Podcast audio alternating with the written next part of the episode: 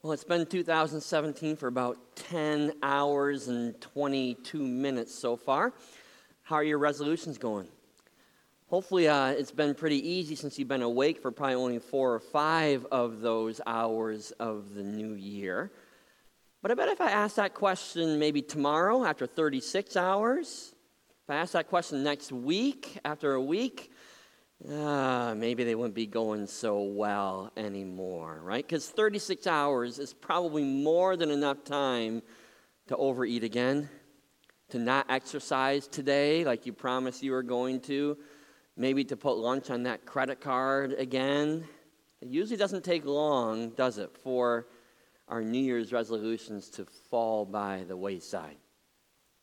For many of us, it hasn't taken us long to realize that um, making New Year's resolutions is really pretty pointless because it's we just I, if you're like me, you just can't keep them. They don't stick. Right? Webster defines a resolution as a formal expression of will or intent.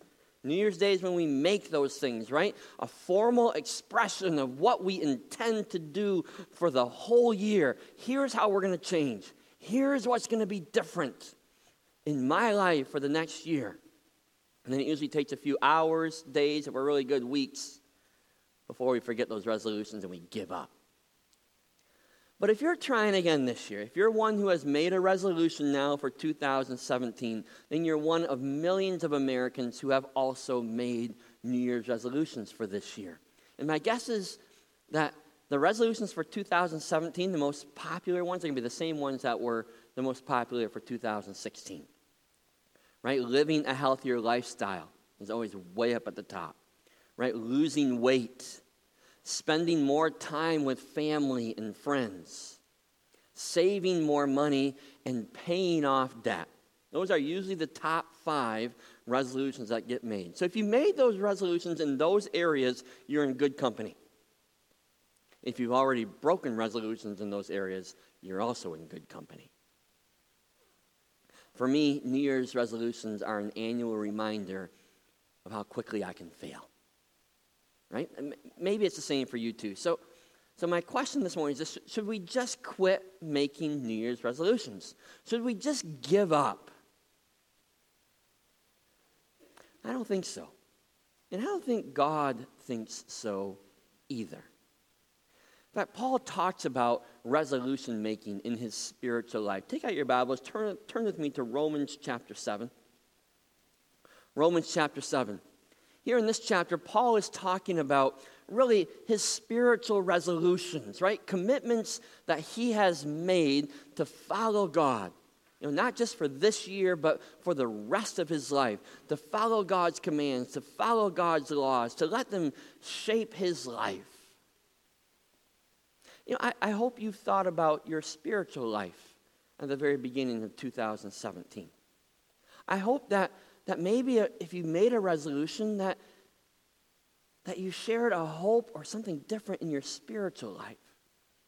I hope that you have hopes and desires for your relationship with God, that, that you want to get healthier spiritually, right? That, that you want to spend more time with God.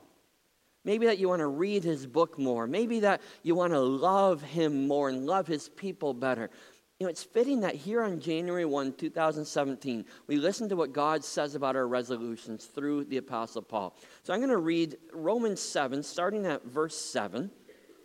I'm going to read through the end of the chapter and the first verse of chapter 8, because I think it's important to keep that verse in there too. It's a little, it's a little heady, but think about resolutions, following God's laws, following God's direction, and your commitment to that as you hear what Paul has to write. He says this What shall we say then? Is the law sinful? Certainly not. Nevertheless, I would not have known what sin was had it not been for the law. For I would not have known what coveting really was if the law had not said, You shall not covet. But sin, seizing the opportunity afforded by the commandment, produced in me every kind of coveting. For apart from the law, sin was dead. Once I was alive apart from the law, but when the commandment came, sin sprang to life and I died. I found that the very commandment that was intended to bring life actually brought death. For sin, seizing the opportunity afforded by the commandment, deceived me, and through the commandment put me to death. So then the law is holy, and the commandment is holy, righteous, and good. So did that which is good then become death to me? By no means.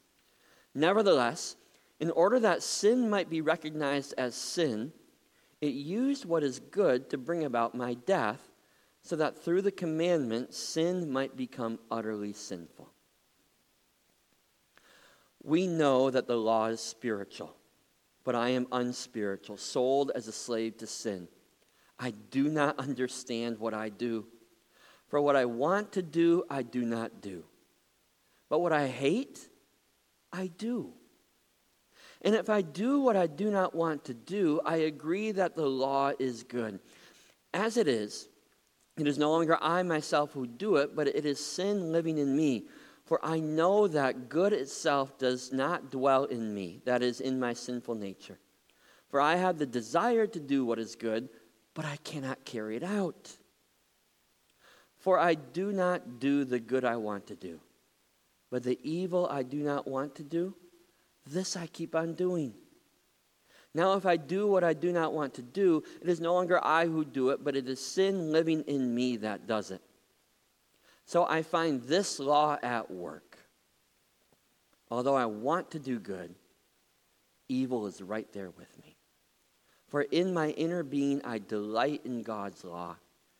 But I see another law at work in me, waging war against the law of my mind and making me a prisoner of the law of sin at work within me. What a wretched man I am. Who will rescue me from this body that is subject to death? Thanks be to God, who delivers me through Jesus Christ our Lord. So then, I myself, in my mind, am a slave to God's law but in my sinful nature, a slave to the law of sin. Therefore, there is no condemnation for those who are in Jesus Christ. All right, so this passage here, as wordy as it is and sometimes confusing, it confirms what we already know and have confirmed about our resolutions to live for God. Right? It, it confirmed that there are real dangers in making resolutions. Right? Choosing to draw a line in the sand of your life, which is exactly what a resolution does, right? Th- that carries with it a dangerous side. You see, a new danger, Paul is saying, was born in our lives when God drew his line in the sand by giving us commandments and decrees and instructions for living. Paul identifies that danger in verse 8. He says, Sin, seizing the opportunity afforded by the commandment, produced in me every kind of covetous desire. Apart from the law, sin is dead. So, so making resolutions, taking some kind of stand for the coming year, it creates a new definition of what is right and what is wrong, doesn't it? when you make that resolution, suddenly what was fine yesterday is now wrong today. What was good to do yesterday is now off limits. Let me give you an example. When I was just a kid growing up in Muskegon, one of our favorite Saturday destinations was Hoffmaster State Park. So my dad always left, for some reason left my mom at home, but dad loaded up all five kids and took us. I don't know why mom didn't want to come with us, but um, so he'd take us to Hoffmaster almost every Saturday. And one of our favorite things to do was to run up the dunes and to jump or roll or run down them again. Little did we know at the time that, that the sand flowing beneath our feet was probably doing huge environmental damage, right? But it was fun. And so one Saturday, we showed up at Hoffmaster in front of our favorite dunes, they put a sign. And the sign now said, Do not climb. And suddenly, a boundary had been set. Suddenly, what I could freely do last Saturday without any issue, without any problem, now if I did it this Saturday, would probably get me kicked out of the park. That new rule all of a sudden brought disobedience to life. It gave the opportunity for me to be disobedient. Just like Paul writes, apart from the law, sin is dead. Law brings sin to life, gives it that opportunity. And you have to think about who Paul is writing to here, right? Many of these first century Greeks whom Paul is writing to, when they became Christians, when they accepted Jesus, their lives radically changed. Right? The, there are brand new definitions now of what is right and what is wrong for them. So when they decided to follow Jesus Christ, it was dangerous. Because suddenly the life they were living yesterday with no problems is wrong today. Right? Suddenly the casual sex that they enjoyed is off limits today. Suddenly the citywide celebrations celebrating the Greek gods and goddesses that they loved to be a part of is wrong.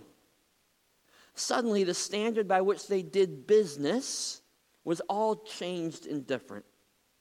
Suddenly the expectations of what they should do with their money is different.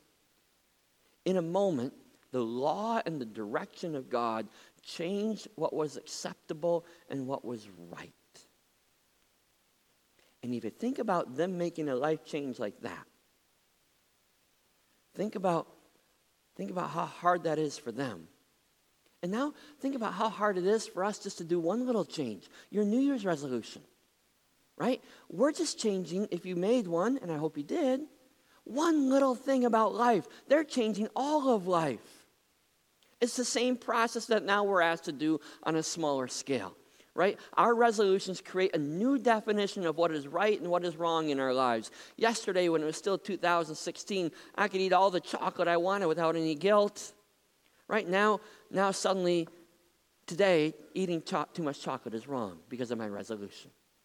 Yesterday, was 2016, I could go to bed without exercising and feel fine. But if I made the resolution to exercise this year every day, if you go to bed tonight without exercising, you're wrong. You missed it. You failed. Yesterday, when it was 2016, I wouldn't think twice before putting lunch on my credit card, right? But if I made the resolution to, to pay off all my debt, then when, if I put lunch on my credit card today, that's off limits. These are just small aspects of our lives. We have the hardest time keeping them. We have the hardest time making it through a month, let alone a year, let alone a lifetime of making change. But God's clear definition now of right and wrong, his desire for obedience, opens the door to failure and guilt in our lives, doesn't it? Ignorance was bliss, wasn't it? Ignorance was bliss. If you don't know the law, then you don't know the boundaries, then, then you're free to do what you want. If I'd never seen that sign that said, do not climb in front of the dune, I can climb the dune all I want and not worry about it. If I never see the no trespassing private property sign, then I can go for a walk in that woods and feel fine. If I'm driving down the highway and I don't see the speed limit 70 sign, then I can go 80 and not worry about the policeman, right? So God's commands and his directions for living, right? You know them. Do not steal, save sex for marriage, give 10% of what you earn back to God, love God, love your neighbor. This new standard that God has set for us to live by, this direction that He gives us because He knows that's where we will find true joy in life, those directions also suddenly make failure and guilt real in your life and in mine. And look at what Paul wrote in verses 9 and 10. He, he said, Once I was alive apart from the law, but when the commandment came, sin sprang to life and I died. I found that the very commandment that was intended to bring life actually brought death. God's directions for living, intended to bring you and me wholeness, happiness, joy, intended to show us the best way possible to live. But if we're honest, we'd all have to admit that they also make us feel horrible sometimes. God's directions for living teach us every time that we fail. They make us feel rotten when we blow it again. They bring guilt to our lives that eats away in our guts. Isn't that exactly what many of our New Year's resolutions do, too? The danger of making a resolution today is that we set ourselves up for failure, for guilt. These resolutions are supposed to make us better people, right? They're supposed to make us happier and healthier and, and better parents. We spend better quality time with our kids and our grandkids, and they're supposed to make us people who are financially more responsible. But all these well intentioned resolutions to improve our lives end up leaving us feeling badly, feeling guilty for not becoming the people that we want to be. Our resolutions become a source of failure and guilt in our lives. And that's why so many of us have given up resolution making altogether, right? Why make them if we aren't going to keep them? Why make them if we're just going to feel guilty about it? Why not just keep eating chocolate? Why not just keep being in debt and spending more time in front of the television instead of with your kids? Are these commandments, are these resolutions more trouble than they're worth? Well, that's not Paul's conclusion. In verse 13, Paul boldly declares the value of these signposts of life, the value of, of these commands and guidelines and then resolutions. Right? He asks the question and he gives the answer. He asks, Did that which is good then become death to me? And he answers with the words, By no means! Exclamation point. He emphatically stops our minds from going down that track of giving up. Because he knows that we need to make resolutions in our lives. We need to, we need moments like the start of a new year where we step back and evaluate our lives and commit ourselves to something new, some improvement. We need to set new spiritual goals. We need times of, of resolution to stir up within us a sense of dissatisfaction with who we are. That's the value of resolutions, right? They challenge us to never be satisfied with our present broken condition. One of the greatest dangers that you and I face in our spiritual lives is that we get satisfied. We get complacent. We get content. We get too comfortable. And we begin to actually look at our lives and we begin to believe that we are good enough. Good enough. Nothing more needs to change. Good enough. And when we reach that point in our spiritual lives, then Satan has won. Because God has so much more in mind for you and for me. God's goal is to transform you and me into the image of his son, Jesus Christ. And he is not going to be satisfied until we imitate Jesus perfectly. And we should not be satisfied either. Today, January 1, 2017, a little holy dissatisfaction will be good for us. Because God not only wants us to feel some dissatisfaction from who we are right now. But He wants us to set our sights high on who we are going to be and become. You want to hear God's expectation for you? For me? Matthew 5, verse 48. Listen to what Jesus says. Jesus gives his disciples this command. He says, Be perfect, therefore, as your heavenly Father is perfect. In case that wasn't clear, let me read it again. Be perfect, therefore, as your heavenly Father is perfect. Talk about setting your sights high. Talking about high standards, there you go. In your life and my life, God is aiming for nothing less than perfection. That's the standard set. It's interesting in the story of the rich young ruler. Many of you know that story when Jesus ran into a rich young ruler. And, and this rich young ruler comes to Jesus and asks, he says, What good thing do I need to do to get eternal life? What good thing do I need to do? And after Jesus points him towards the commandments, the man replies that he's kept all of these commandments. And Jesus then raises the bar on him and says, If you want to be perfect, go and sell all your belongings and give to the poor, and you will have treasure in heaven, and come follow me. Do you see the change Jesus makes? Jesus raises the bar. He says, If you want to be perfect, eh, no longer what good thing, what perfect thing. God is not satisfied with pretty good for you and for me. He's shooting for perfection.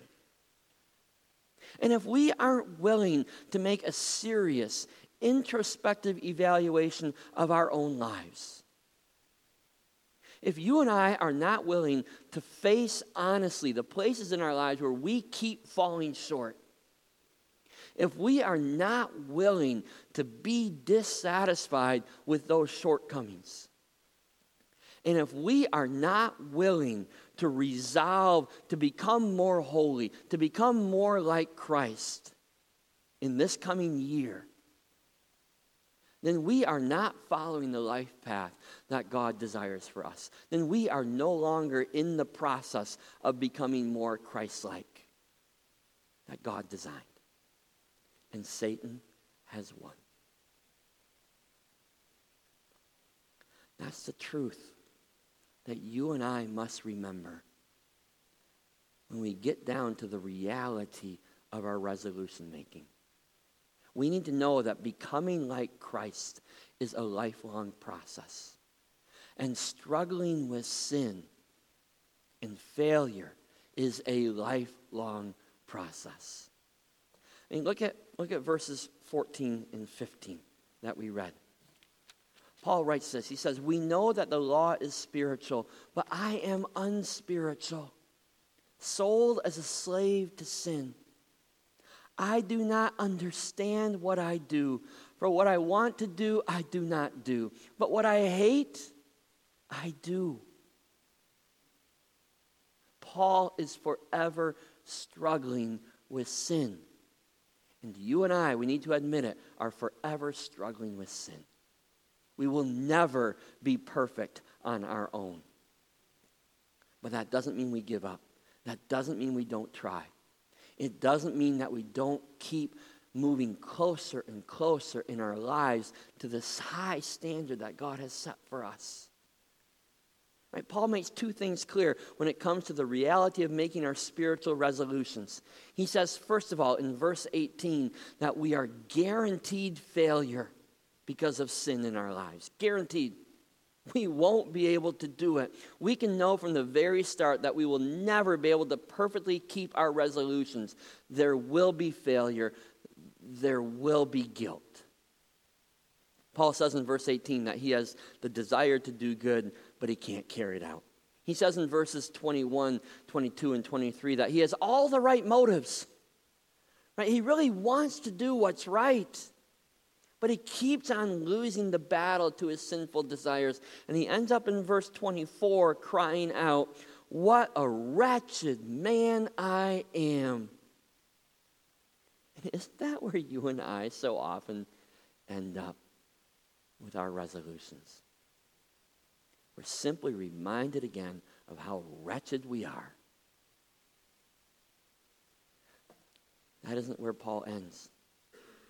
That's where we it's not where we can end up either. Paul answers his own question. His question in verse 24, after seeing himself as this wretched man, this, this hopelessly trapped in his resolution breaking, commandment breaking, sinful pattern, he asks, Who will rescue me from this body of death, from this body that keeps failing, right? And he immediately sees the answer. It's this God of ours who is a God of grace. It is this God of ours who makes perfection possible through the blood of Jesus Christ, who forgives our failures, washes us clean, and makes us perfect again. It is this God of ours who is the God of second chances, and third chances, and fourth chances, and fifth chances, and on and on he goes. Because the reality of our resolution, spiritual resolution making, is also that we have guaranteed success through the grace of God our Father. Right? Romans 8, verse 1 brings us to a stunning conclusion. It says, therefore, as a result of all this wrestling and resolution making, therefore there is no condemnation for those who are in Christ Jesus. As often as we fail, and if you're like me, you fail often. As often as we fail, God is there every time to pick us back up again. As often as we break our resolutions, God is there to get us going on them again, to pick them up again and try again. As often as we sin, God is there to forgive. We have a God of grace who wants us to set our sights really high and then who picks us up when we fall so that we might ultimately every time get closer to reaching that goal of perfection that he set for us, right? Romans 5, where sin increased, grace has increased all the more.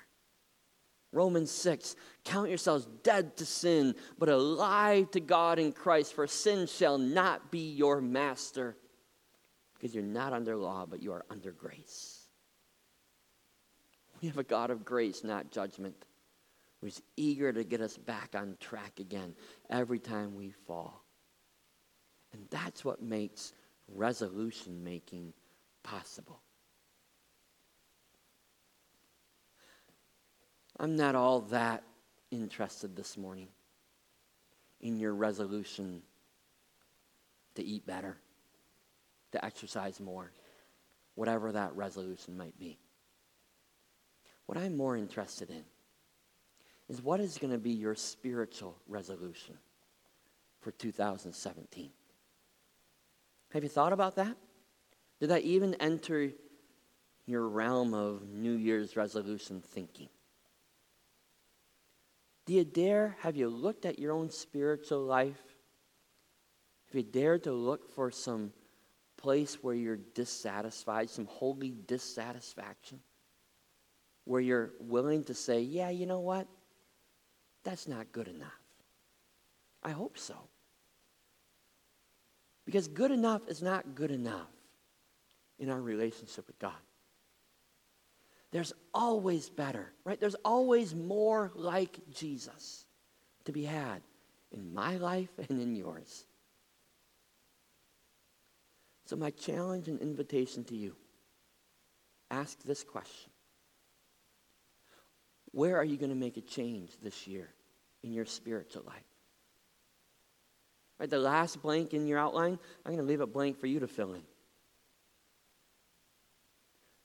Maybe your resolution, your spiritual resolution, will be tied in with one of those healthy church values that we have owned here at Ivanrest Church and we're striving towards. Right? Where, where might be God where might God be asking you to grow healthier in your worship? In how you meet with God? Maybe individually, personally, devotion time. Or maybe how you meet with God corporately here with the family of God, and maybe how often you do. Or where might God be asking you to grow healthier in your relationships, the relationships that He's cultivating in your life? Where might He be asking you to open your heart, to open your life to someone who can challenge you, encourage you, walk with you? Maybe that includes being part of a life group. Maybe it includes finding a mentor. Where can you have a healthier relationship? Where might God be asking you to grow healthier in showing Christ's love through service? Maybe service in the church here. Maybe there's a need that you've seen that you've felt God tugging on your heart and you said, No, I'm not going to do it. And, and this time you're going to say, Yeah, you know what?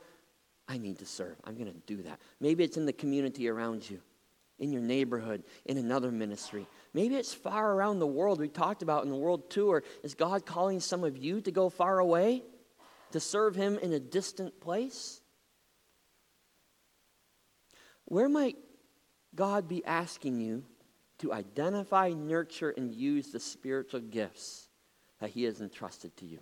Do you know your spiritual gifts? If I said to you, Can you tell me your top three spiritual gifts? Could you? If not, then maybe God is saying, You know what? Find out what those are. Nurture those. Find opportunities to use those this year. Maybe God is prodding you towards a healthier, healthier spirituality, towards a deeper desire to know God, towards a, a deeper willingness to let the Holy Spirit move in your heart. More time in prayer. And maybe more time in prayer means less talking in prayer and more listening in prayer and letting the truth of God sink deep into your heart. Where might God be asking you to truly trust Him by taking healthy stewardship to the next step?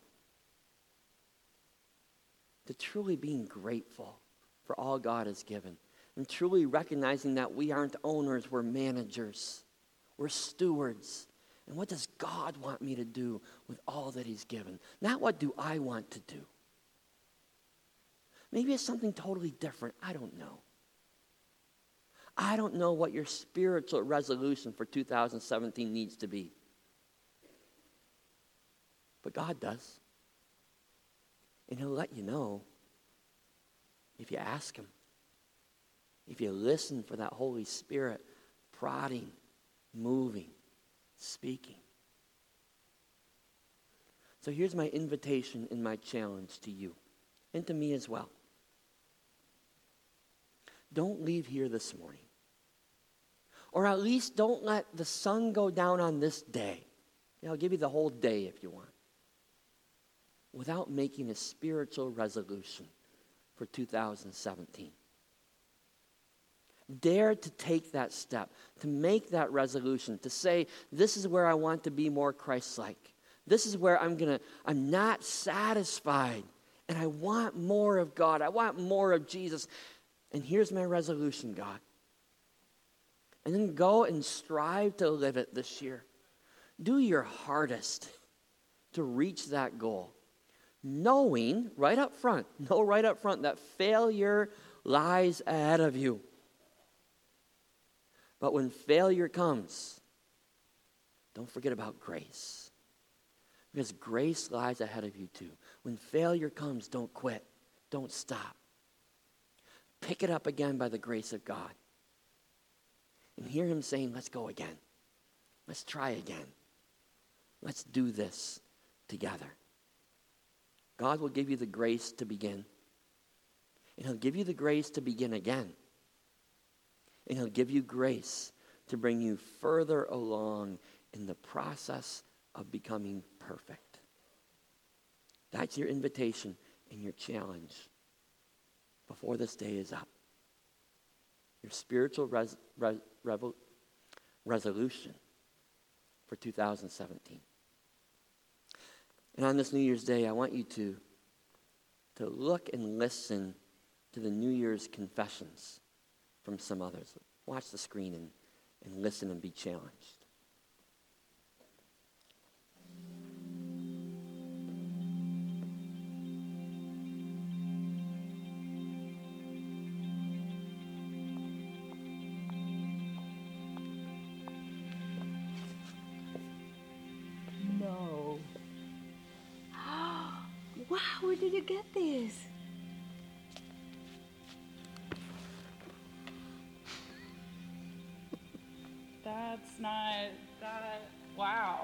Which one of you guys did this? This was my journal in high school. Seriously, have y'all been reading this? This is my childhood diary. These are my New Year's resolutions from last year. It's my uh my resolution list from 1992. oh, I was a weird kid. Figure out what global warming is and do something about it. Break the world record in juggling. Start flossing. Keep an eye on my thinning hair. wow. First thing on the list survive Y2K. Um, invite Gary to church. Nope, didn't happen. It's a little hard to invite a guy you had to fire. Stock up on water and tons of Twinkies. Boy, the struggle was real. Teach Susie to sit, stay, and roll over. Susie is my little sister. Get a George Clooney Caesar haircut to impress the ladies.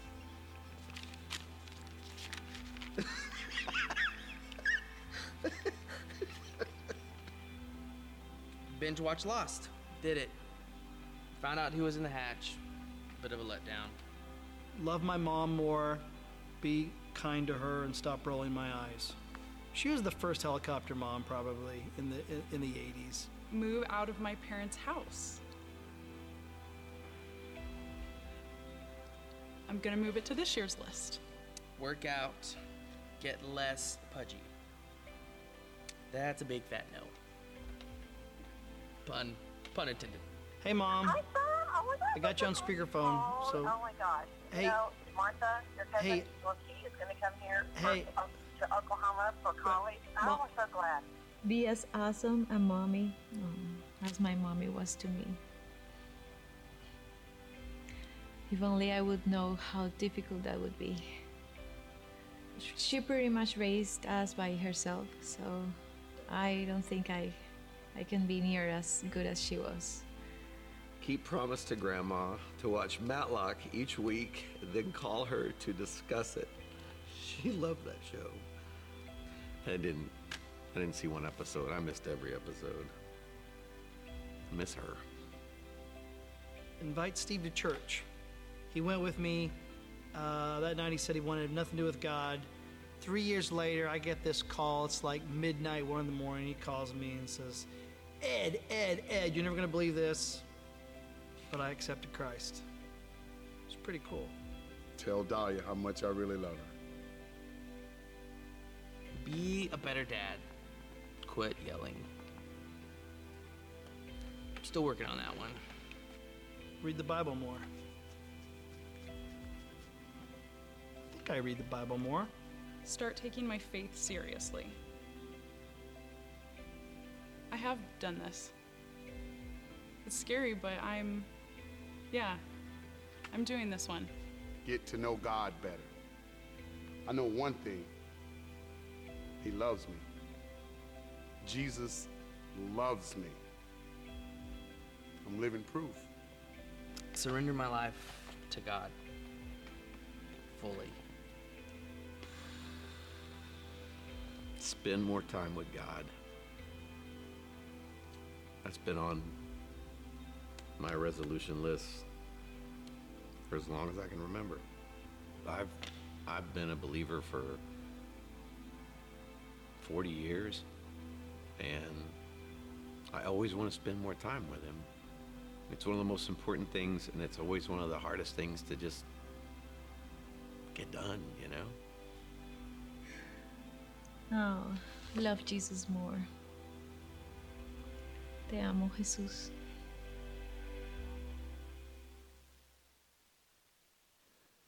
You pray with me. Father God, there's a, there's 12 pages of calendar, each with empty boxes lying in front of us at the start of this new year. And Father, you know what this year holds for us. You've already filled in the details of each day. You know what's going to be there for us. We have the opportunity here at the very start of this year with a clean slate before us to make some commitments, to make some promises, to make some changes in our relationship with you. And so I ask, Father, that you would give each one of us here this morning the courage, because it takes courage, the courage before this day is over to talk with you about where we are dissatisfied, about what parts of our lives need to be shaped by you, need to look more like Jesus. And then to make a commitment, a resolution, a promise to you. That takes courage because we know that we will fall and we know that we will fail. And it'd be easier just not to set those standards, not to draw that line in the sand. Then we can go on in our ignorance, living the way we wish, living for ourselves instead of for you. Father, forgive us for that kind of selfishness in our lives. Forgive us for that kind of self centered pride that works exactly against your desire to transform and change us. Forgive us for all the times when we make ourselves gods of our own lives, rejecting you. And Father, move us closer to perfection, closer to Jesus. Thank you that even as we make these promises, as we draw a new line in the sand, thank you that we know that you love us. You adore us. Thank you that we can know that you will pick us up every time that we fall and you will set us on that path again. Thank you that we can be confident that you will forgive us and set us free from any guilt. And so I pray, Father, that you would give us a great sense of adventure and joy as we make our spiritual resolutions to you. Remind us that the paths you lay out for us, the things you ask us to do, are what will bring us true joy. Not joy as this world promises, but joy as you have designed us to live will bring us closer to who you created us to be. And so give us a sense of adventure, eagerness to grow closer to you, to be more like Jesus. And so, Father, we lay this year into your hands.